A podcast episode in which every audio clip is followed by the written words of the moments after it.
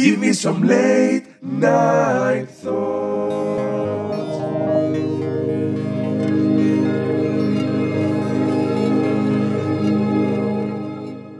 Κοιτάξτε, εγώ δεν είμαι φαν γενικά του έτσι κι αλλιώς του πάρα πολύ political correct.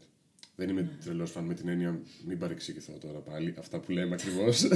Που ωραία, ας παρεξηγήστε με, δεν με νοιάζει. Ρε, παρεξηγήστε με. Παρεξηγήστε με, τελειώνουμε, δηλαδή έλεος πια. Θέλω να πω ότι, okay, είμαστε σε μια εποχή που βάζουμε τα πράγματα, ρε παιδί μου, και τα λέμε με το όνομά τους πλέον. Υπάρχουν λέξεις που μπορούν να χαρακτηρίσουν ακριβώς μια κατάσταση, μια συμπεριφορά, έναν άνθρωπο, να τον προσδιορίσουν όπως χρειάζεται, οτιδήποτε. Τα πάντα. Υπάρχουν λέξεις πλέον, υπάρχει κατανόηση πάρα πολύ, αυτό είναι πολύ θετικό.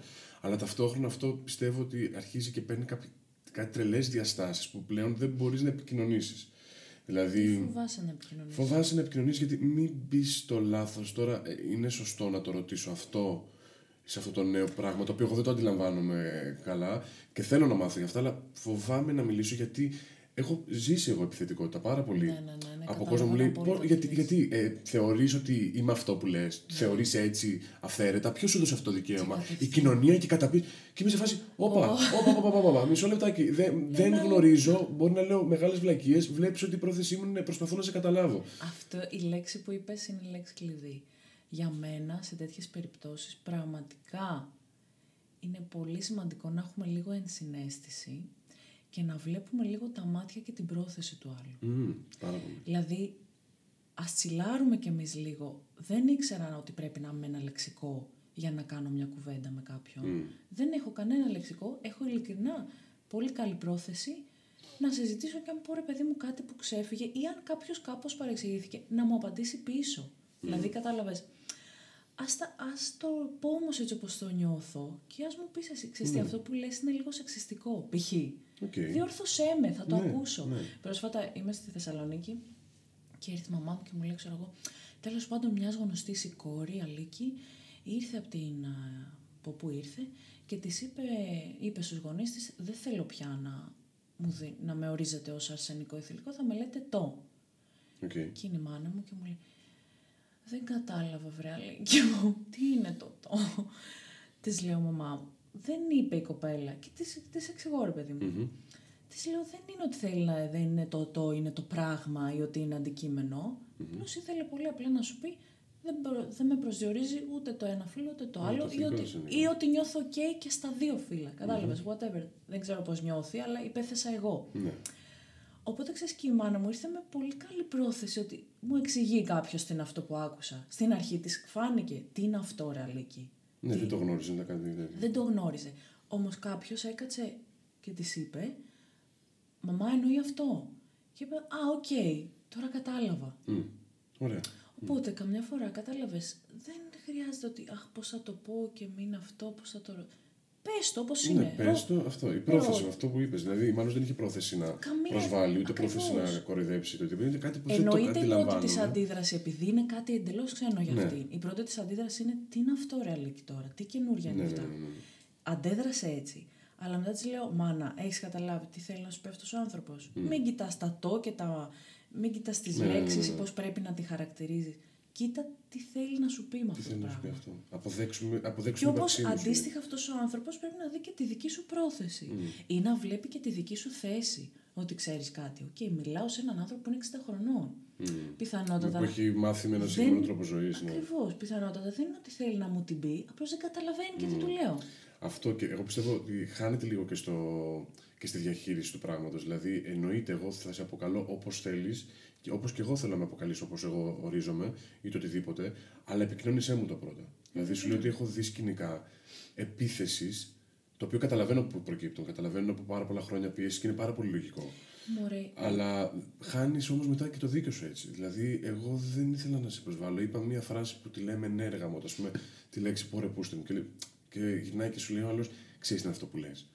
Ναι, και λέω, εντάξει, και ξεκινάει όλο αυτό το πράγμα το οποίο το καταλαβαίνω γιατί οι λέξεις έχουν ένα συγκεκριμένο σημενόμενο, ρε παιδί μου. Φέρουν μέσα τους πράγματα, ρε παιδί μου, σημασίες είναι προσβλητικά και τέτοια. Προφανώς η πρόθεσή μου εμένα δεν ήταν να προσβάλλω κανέναν και ποτέ, τίποτα. Μου είχε μπει όμως μέσα στον DNA μου να λέω αυτή την έκφραση ή το οτιδήποτε. Και κρίθηκα γι' αυτό χωρίς να θέλω να το τέτοιο. Αλλά καταλαβαίνω ότι απ' την άλλη πρέπει να αρχίσεις να σέβεσαι μια καινούργια κατάσταση. ώστε να είσαι εντάξει απέναντι σε όλο τον κόσμο. Οκ, θα το κάνω, είμαι διαθέσιμος να το κάνω. Mm-hmm. Αλλά αφού φέρεις εσύ τη ρήξη, βοήθησέ με να το... να ακολουθήσω. Θέλω να ακολουθήσω. Κοίτα, νομίζω πολλές φορές κάποιοι, ακριβώς επειδή υπάρχει καταπίεση και πολύς θυμός, η αντίδραση και το να βγάλουν νύχια και δόντια είναι το εύκολο. Ναι, ναι, ναι. Και πόσο μάλλον όταν σε κάποιους άλλους θα τους πει «Άντε μωρό, όπως θέλω θα μιλάω, έχουμε χάσει και το δεν μπορούμε να είμαστε αυτούς μας» και τέτοια. Ναι. Εντάξει, ναι, οκ. Okay, κάπου στη μέση, εγώ πιστεύω. Κάπου στη μέση, ρε παιδιά. Ναι. Αυτό, δηλαδή μπορούμε... Okay, αν μου φύγε κάτι, sorry, να το συζητήσουμε, εξήγησέ μου, τους ενοχλεί, ή sorry, δεν είχα πρόθεση ούτε να προσβάλλω ούτε να πω κάτι. Οκ. Okay. Ναι, ναι, ναι. Ακριβώς. Ούτως ή άλλως και κάποια πράγματα είναι, ρε παιδί μου, αυτό που είπες. Είναι εμποτισμένα, δηλαδή θα σου βγει αυθόρμητα. Για μένα, αυτό που σου είπα πριν, η πρόθεση. Ποιον έχω απέναντί μου, μωρέ. Έχει τόσο πια μένος και κακία και ήθελε να μου την πει και να μου προσβάλλει το γενετικό μου υλικό και το σύστημα, το σεξουαλικό μου. Κατάλαβες. Ναι, ναι, καταλαβαίνω τι λες. Όχι, αυτό, ας πούμε, θα σου πω ένα σκηνικό, πολύ χαζό σκηνικό, στο λεωφορείο, που παίρνω συχνά το 608, είτε πηγαίνοντας στο κέντρο και τα σχετικά, το αγαπημένο 608. Είμαι, λες, μακριά. Τι εννοείς, είσαι μακριά? Από το μικρόφωνο, όχι. Ακούς, δεν ακούς? Ναι, ναι. Ήταν αυτό τόση ώρα. Ναι, μάλλον. Δεν σημειάζει, θα τα πειράξω. Έχω απορροφηθεί τόσο στην κουβέντα, πραγματικά τώρα ξέρω ότι κάνουμε podcast. Ναι, βλέπω εδώ το τσίκι τσίκι που πάει. Θα το ανεβάσω κιόλας εγώ σε ένταση, μην νοιάζει. Θα είναι τα μυστικά του επαγγέλματος. Τέλος πάντων, μπαίνω στο 608 μία φορά, θυμάμαι να πάω κι εγώ δουλειά. Και εγώ με τα δικά μου προβλήματα, με τα δικά μου άκη και όλα αυτά. Και ήταν σχετικά άδειο το λεωφορείο. Δεν είχε, δηλαδή, ήταν υπερβολικά σε θέση και εγώ δεν κάθομαι, σπάνια κάθομαι. Γιατί δεν θέλω να κουμπάω το παντελόνι μου και μετά να έρχομαι στο καναπέ να κάθομαι. Δικά μου θέματα. Οπότε κάθομαι όρθιος εκεί πέρα στην είσοδο που έχει χώρο για καρότσια, για αναπηρικά μαξίδια και τα σχετικά. Το οποίο ήταν βέβαια άδειο. Αν έρχονταν κάποιος άνθρωπος που έπρεπε να καθίσει εκεί πέρα ή να βάλει το τέτοιο, εννοείται μετακινάω την κολάρα μου και πάω και φεύγω και να κάτσει. Αλλά αυτό ήταν άδειο, έμεινα όρθιος. Και μπαίνει μια κυρία γύρω στα 60 μαζί με ένα μωράκι. Λογικά είναι η γιαγιά με το εγγόνι. Μια πολύ έτσι και. Κοκέτα κυρία κιόλας, έτσι ντυμένη με τα make-up της και όλα αυτά, που δεν έχει καμία σημασία βέβαια αυτό, αλλά θέλω να σου πω ότι ήταν. Μας δίνεις μια εικόνα. Σας δίνω μια εικόνα, ρε παιδί μου. Σε αυτό, με ένα παιδάκι πολύ ήσυχο, δεν έκλαιγε με την πιπίλα του, μια χαρά. Μπαίνει και ενώ είχε χώρο πάρα πολύ δίπλα μου, βλέπει τη θέση στην οποία κάθομαι όρθιο στη γωνία, ενώ είχε θέση ακριβώς στην άλλη γωνία να βάλει το καρότσι της, και έρχεται επιθετικά πάνω μου χωρίς να μου πει ούτε με συγχωρείτε να καθίσω εκεί πέρα γιατί έχω το μωρό. Κατευθείαν μου λέει θα κάτσω στη γωνία γιατί έχω το παιδί. Παιδιά, έτσι ακριβώς. Και εγώ είμαι σε φάση σκαλώνω. Η πρώτη μου αντίδραση είναι να θέλω να βρίσω, να κατεβάσω καντήλια και λέω Τάσο, μάζεψέ το. Και λέω την ατάκα αυτή και νόμιζα ότι ήμουν και ο νούμερο ένα στον πλανήτη. Λες και είμαι ο Morgan Freeman και δίνω, δεν ξέρω, συνέντευξη κάπου. Και λέω η ευγένεια να ξέρετε εκτιμάται. Πραγματικά. Είπα αυτό ακριβώς και κάνω στην άκρη. Λέω γιατί δεν κατάλαβα, είπα κάτι που δεν ήταν ευγενικό, σας είπα να κάτσω και γιατί έχω το παιδί.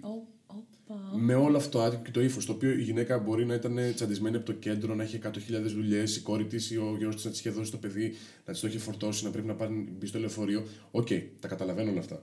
Και εννοείται, αν ήμουν και εγώ κανένα αρχίδι και μισό, το οποίο καθόταν στη θέση και δεν είχε άλλη θέση και της έπαιρνα τη θέση, οκ, θα φταίγα κι εγώ, γιατί αυτές οι θέσεις δεν προορίζονται για μένα έτσι κι αλλιώς. Αλλά σε φάση πες, με συγχωρείτε, μπορώ να κάτσω εκεί γιατί έχω το παιδάκι και αυτό, και θα έκανα πιο εκεί. Ενώ δίπλα μου είχε θέση να βάλει το καρότσι. Ναι. Απλά για κάποιο λόγο η τύπησα, με είδε εκεί πέρα και με οτιδήποτε έχει στο μυαλό της, τα έχω σε πάνω μου. Κατευθείαν να πέσει να με φάει και εγώ να σε φάση. Και της είπα κιόλας μετά την ατάκα, λέω έτσι κι αλλιώς δεν πρόκειται να σας ξαναδώ στη ζωή μου, συνεχίστε να μιλάτε μόνοι σας. Με τεράστια ψυχραιμία. Εγώ δεν με έχω ξαναδεί. Δηλαδή, άμα ρωτήσεις φίλους μου, έχω τσακωθεί με ανθρώπους στο δρόμο και έχω βρίσει κιόλας. Αλλά πάτα μέσα και εκείνο. Και...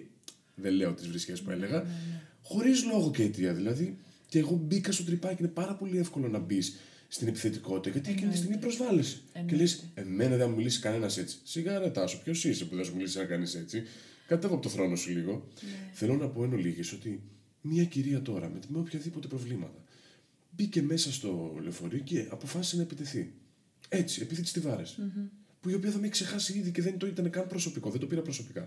Αλλά εγώ γιατί είμαι υποχρεωμένος να δεχτώ όλη αυτή την αρνητικούρα. Και την πήρα μαζί μου προφανώς. Γιατί το καταπίεσα και το γύωσα στο ευγενικό ρε παιδί μου. Και μετά το είχα μαζί μου όλη την υπόλοιπη μέρα και ήμουν τσαντισμένος. Και λέει: Πρέπει να είχα απαντήσει εκείνο, να είχα απαντήσει το άλλο, να είχα απαντήσει το παράλληλο. Το οποίο πραγματικά. Εγώ νομίζω απάντησα το καλύτερο. Μπορεί να απάντησα το καλύτερο, αλλά. Πώς να το πω, αυτό είναι ακριβώς. Το έπαιξα cool. Αυτό που λέγαμε πριν. Ναι, κοίτα, στην προκειμένη όμως νομίζω ότι μπορεί να έκανες και ένα. Δηλαδή, καμιά φορά στην παράνοια και στην τρέλα, όταν απαντάμε με ευγένεια, υπάρχουν πιθανότητες κάπως να το κάνεις τον άλλον να μπει και αυτός λίγο σε παπούτσια πιο ήρεμα. Ναι. Επειδή εμένα μου έχει τύχει, ρε παιδί μου, όταν δούλευα σε καφέ, ξέρω εγώ, και έχω πάει. Το ίδιο μου ήρθε και εμένα στο μυαλό. Πηγαίνω νερά και είναι ένας τύπος μου. Έλα, μου λέει, ήρθαμε σε σοβαρό μαγαζί, ένα κρύο νερό, δεν μπορείτε να μας φέρετε. Λέω, με συγχωρείτε, δεν είχα καταλάβει ότι είναι κρύο και δεν ήξερα ότι θέλετε και κρύο. Φυσικά θα σας φέρω. Και γυρνάω πίσω και μου λέει, κοπέλα, με συγχωρείς, εντάξει, ευχαριστούμε πάρα πολύ. Δηλαδή, ναι, απάντησες με ευγένεια και ένιωσε άσχημα μετά. Γιατί μετά, οκ, και αυτός μάλλον είπε, όπαρε με ρε τρελέ μου, και εγώ λίγο πώς την είδα έτσι. Οπότε τελικά είχαμε ένα win-win situation. Αλλά... αυτό είναι πάρα πολύ ωραίο. Αλλά ναι, οκ, κάποιες φορές εγώ έρχονται πολλά παραδείγματα στο μυαλό μου, φίλοι μου και φίλες μου που θα λέγανε άντε μωρή ηλίθια, δεν βλέπεις ότι έχει χώρο. Και κάπως μετά όμως διαιωνίζουμε την επιθετικότητα. Αυτό ακριβώς. Δηλαδή, ωραία, αυτή είχε τα θέματα της. Αν κάποιος από τους δυο μας μπορεί να μείνει ψύχρεμος, εκείνη τη στιγμή σου ήταν περίσσια η ψυχραιμία και καλά έκανες και την έδειξες. Αν και εσένα δεν σου ήταν περίσσια, και εσύ καλά έκανες και ξέσπασες. Κατάλαβες. Ναι. Γιατί όντως είχες και δίκιο στην προκειμένη. Ναι. Αυτό είναι που με έκανε να μην θέλω να βρίσω παραπάνω. Δηλαδή, έχει τύχει μερικές φορές. Είχες μια περίσσια ψυχραιμία και μπράβο σου. Ναι, δεν ξέρω πώς. Τελείως δηλαδή, και το έπαιξα εγώ εκείνη την ώρα ότι σε φάση σου κάνω και μάθημα. Ναι. Τύπου διαχείριση θυμού. Που η τύψα βέβαια δεν άκουγε το Χριστό της. Δηλαδή δεν χαλαρούσε ποτέ. Και μύρλα σε όλη τη διαδρομή. Και εγώ έβαλα τα ακουστικάκια μου και σταμάτησα απλά να ακούω μπλόκαρα. Απλά έχω δει και εγώ αντίστοιχες καταστάσεις και στο εστιατόριο που δούλευα. Μου είχε φάει την ψυχή.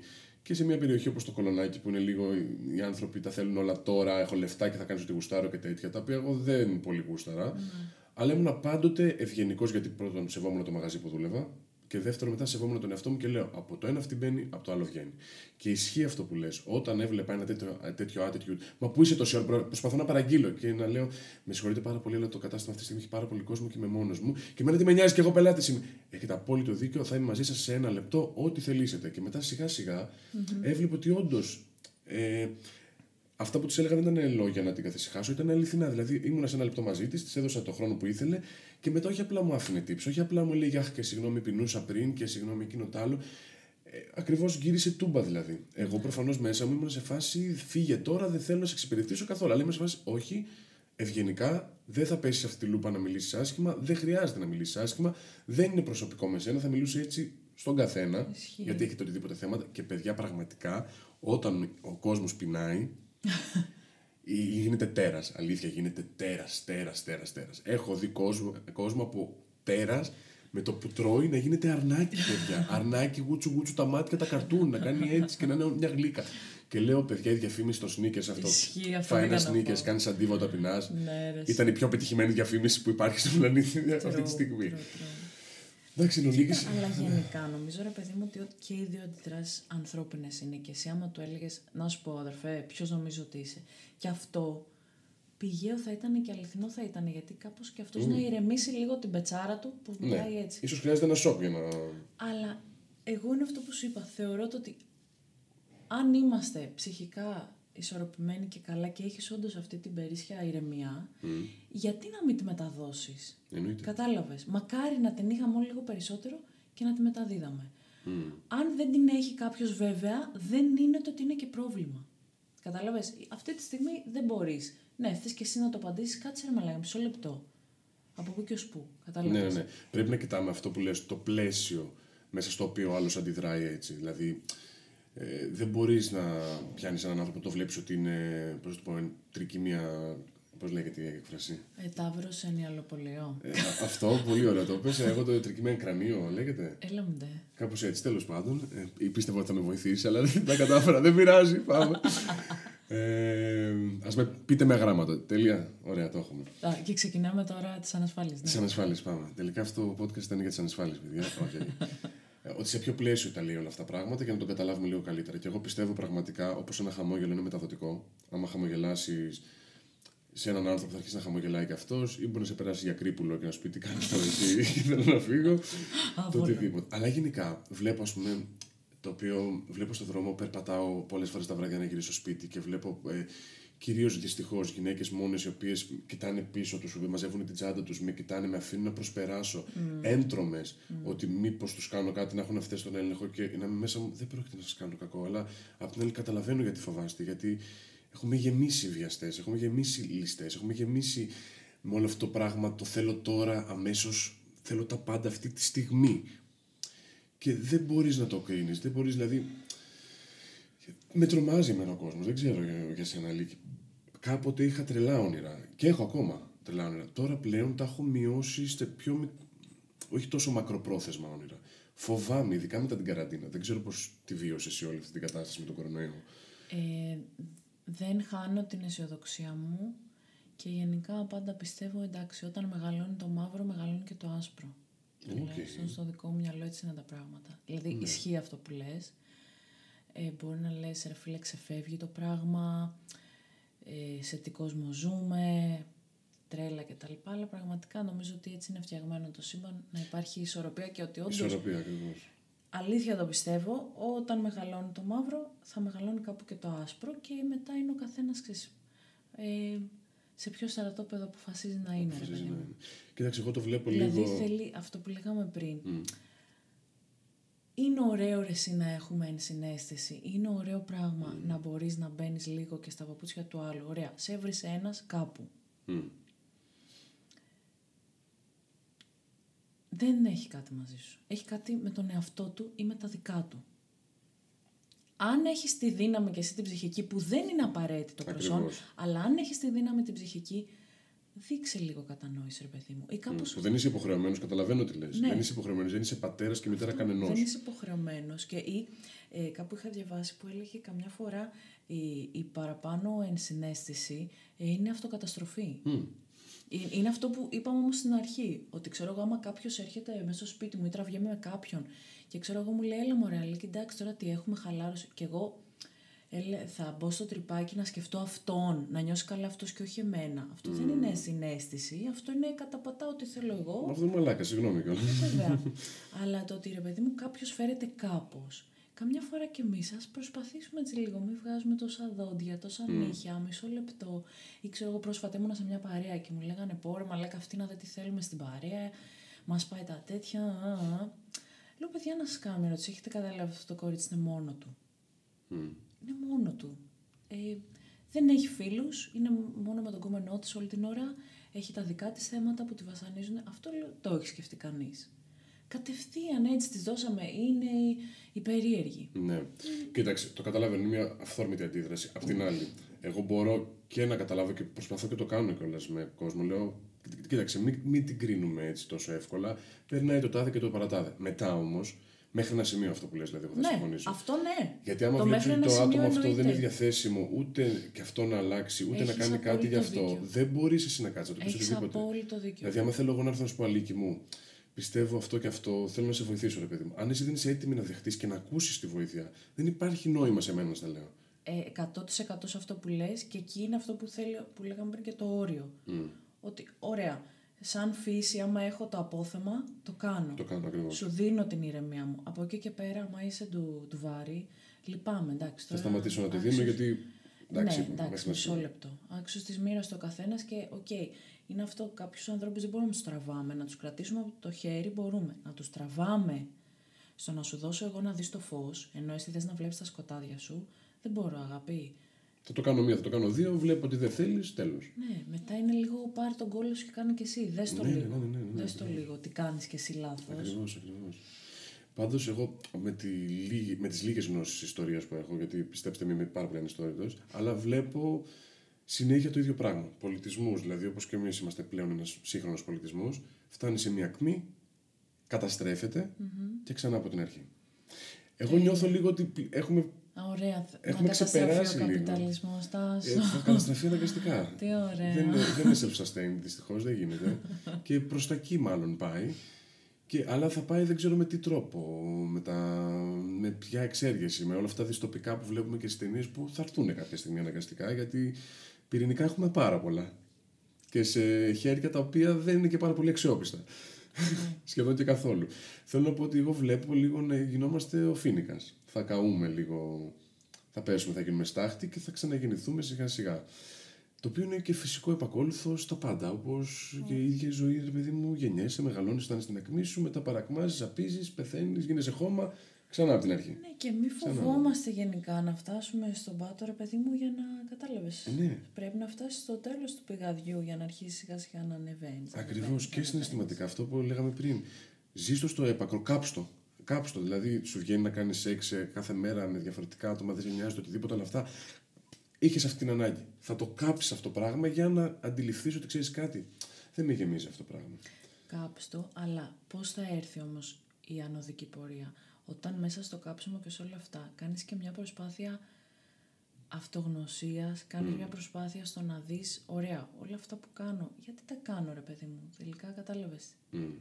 Τι γίνεται. Δηλαδή από κάθε φάση να παίρνεις και ένα μάθημα για σένα και κάπως έτσι βήμα-βήμα. Σκαλοπατάκι, σκαλοπατάκι, να γίνεις αυτός ο άνθρωπος που είσαι. Κατάλαβες. Ναι, το κατάλαβα πάρα πολύ.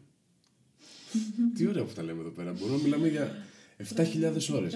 Πώς σας αγαπώ, τέλεια, πολύ χάρηκα που τα είπαμε. Κι εγώ.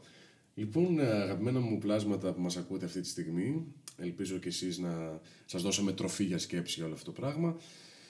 Θέλω να μου στείλετε και εσείς τα μηνύματά σας, να μου πείτε τι σκέφτεστε τα βράδια και τι σας βασανίζει, αλλά ακόμα και τι σας κάνει να νιώθετε ευχάριστα, σας εξητάρει, ας πούμε, τα βράδια. Είναι πάντα αρνητικές οι μεταμεσονύχτες σκέψεις, γιατί έχω δώσει μια τέτοια χρειά προς αυτές τις σκέψεις που δεν πρέπει. Και να μας σχολιάσετε όλα αυτά εδώ που είπαμε με την Αλίκη. Επίσης, θέλει να πει τα γκομενικά του, τα προβλήματά του, γιατί όχι. Και θέλω να μπείτε να ακούσετε και το podcast της Αλίκης, παιδιά. Το ξεχασμένο. Δεν είναι ξεχασμένο. Θα επανέλθει. Who the fuck is Alice, λοιπόν, υπάρχει στο Spotify. Επεισοδιάρες από την Αλίκη Πεταχτή, είναι εγγύηση. Θα ακούσετε πάρα πολλά για αυτό το πλάσμα, να αναλύει καταστάσεις, σχέσεις. Έχει μια πάρα πολύ όμορφη οπτική και μια καθαρότητα στις σκέψεις. Κάτι τελείως αντίθετο με μένα, που δεν έχω καθόλου καθαρότητα στις σκέψεις μου. Είναι αναρχές τελείως. Εγώ νομίζω μοιάζουμε πάρα πολύ στον τρόπο που σκεφτόμαστε εδώ. Ναι. Εγώ σε βλέπω πιο δομημένη σκέψη σου, πιο εύκολα κατανοητή. Εγώ με θεωρώ πιο λίγο τσαπατσούλης. Έχω κάνει και λίγη ψυχοθεραπεία, μπορεί να φταίει αυτό. Σίγουρα βοηθάει αυτό. Είναι πιο στοχευμένα αυτά που λες, δηλαδή, και δεν παρεξηγούνται, πώς να το πω, δεν καταλαβαίνω άλλα από αυτά που μου λες. Καταλαβαίνω αυτό ακριβώς που μου λες. Με την ελάχιστη χρήση λόγου, ας πούμε, βλέπεις εγώ. Όχι, ούτε καν, έτσι νιώθεις εσύ. Εγώ που σ' ακούω, είναι καθαρό αυτό που λες. Σωστό, όμορφο, δομημένο. Και βλογάμε τα γένια μας μέχρι το τέλος. Είμαστε γαμάτοι. Είμαστε γαμάτοι, παιδιά, είμαστε γαμάτοι. Και εσείς που μας ακούτε, είστε γαμάτοι, όντως. Γιατί εγώ πάντα του είχα ένα θέμα και έλεγα ότι δεν μπορεί να νιώθει κάθε άνθρωπος ότι είναι ξεχωριστός. Δεν είσαι η βασίλισσα του κόσμου. Και εν τέλει ισχύει και το ανάποδο. Είσαι και ξεχωριστός, είσαι και η βασίλισσα του κόσμου, αρκεί να έχεις αυτό που λέμε, την συναίσθηση. Δεν αφορούν τα πάντα εσένα, αλλά ταυτόχρονα σε αφορούν. Δεν μπορώ να το εξηγήσω καλύτερα. Να σου το εξηγήσω εγώ πώς το έχω στο μυαλό μου αυτό. Ναι. Όταν εμένα η γιαγιά μου έλεγε πιο μικρή, Αλίκη, είσαι η πιο όμορφη. Δεν είναι πολύ σωστό αυτό. Δεν είμαι πιο όμορφη και σε σύγκριση με ποιον. Το να λες, Αλίκη, είσαι πολύ όμορφη, όπως και τα άλλα παιδάκια στο σχολείο, αυτό το βρίσκω λίγο πιο γιωμένο και λίγο πιο σωστό. Δηλαδή, εκεί νομίζω είναι η διαφορά, το ότι ξεχωριστοί είμαστε όντως όλοι και έχουμε τη δική μας μοναδική ομορφιά. Το να λες τον άλλο, είσαι ο ομορφότερος, είσαι ο καλύτερος, εκεί λίγο χάνουμε αυτό το εγώ είμαι ο ξεχωριστός. Οκ, είδες. Αυτό ακριβώς. Καθάρισε αυτή τη σκέψη που ήθελα να κάνω. Όμως έτσι δεν το έχεις στο μυαλό σου. Ναι, ακριβώς. Ότι είσαι όντως πάρα πολύ όμορφος, αλλά δεν είσαι ο πιο όμορφος. Μα και αυτό όμως δεν στέκει. Όταν στο λέγανε μικρό, δεν έστεκε. Προφανώς. Στέκει για τα μάτια αυτά που στο λένε. Προφανώς. Από την άλλη όμως και να μην σου πει και κανένας είσαι όμορφος, και αυτό είναι λάθος. Ναι, εννοείται. Καταλαβαίνεις. Εννοείται, Τάσο μου, είσαι όμορφος και μοναδικός και ξεχωριστός. Όπως και όλα τα παιδάκια που βλέπεις γύρω σου. Αυτό. Βασικά να φύγει σύγκριση από τη μέση. Ακριβώς. Πρέπει να φύγει σύγκριση. Ακριβώς. Γιατί πραγματικά, υποκειμενικά, όλοι είμαστε όμορφοι. Και στα μάτια του κάποιου άλλου είσαι θησαυρός, στα μάτια κάποιου άλλου είσαι τι κάνω εγώ τώρα μαζί του. Ακριβώς. Και πάει λέγοντας. Ακριβώς. Τέλεια. Και όλοι έχουμε την ομορφιά μας και την ασχήμια μας. Εννοείται. Μα η ομορφιά είναι ομορφιά επειδή υπάρχει ασχήμια. Ακριβώς. Δεν υπάρχει, όπως είχα πει και στο πρώτο επεισόδιο, δεν υπάρχει σκοτάδι χωρίς το φως. Η απουσία του φωτός ορίζει το σκοτάδι. Δεν γίνεται αλλιώς. Δηλαδή, είμαστε και μαύρο και άσπρο. Φαντάζεσαι να είχαμε καλοκαίρι, ας πούμε, όλο το χρόνο καλοκαίρι. Είμαστε και καλό και κακό. Είμαστε από όλα. Είμαστε και παρθένες, είμαστε και να έρθω στην αρχική κουβέντα. Νομίζω αυτό το έβαλε την καλύτερη τελεία που μπορούσαμε να δώσουμε. Ευχαριστώ πολύ. Εγώ ευχαριστώ. Αλήθεια ευχαριστώ, γιατί έδωσες τόσο ωραία πνοή σε αυτό το επεισόδιο μετά από 2 εβδομάδες κενό. Και το περίμενα πώς και πώς. Δεν ήξερα πώς θα βγει το πράγμα, αλλά νομίζω θα μπει έτσι ακριβώς όπως είναι, ατόφιο, γιατί δεν χρειάζεται κάτι. Τέλεια. Και όποιος ακολούθησε, ακολούθησε.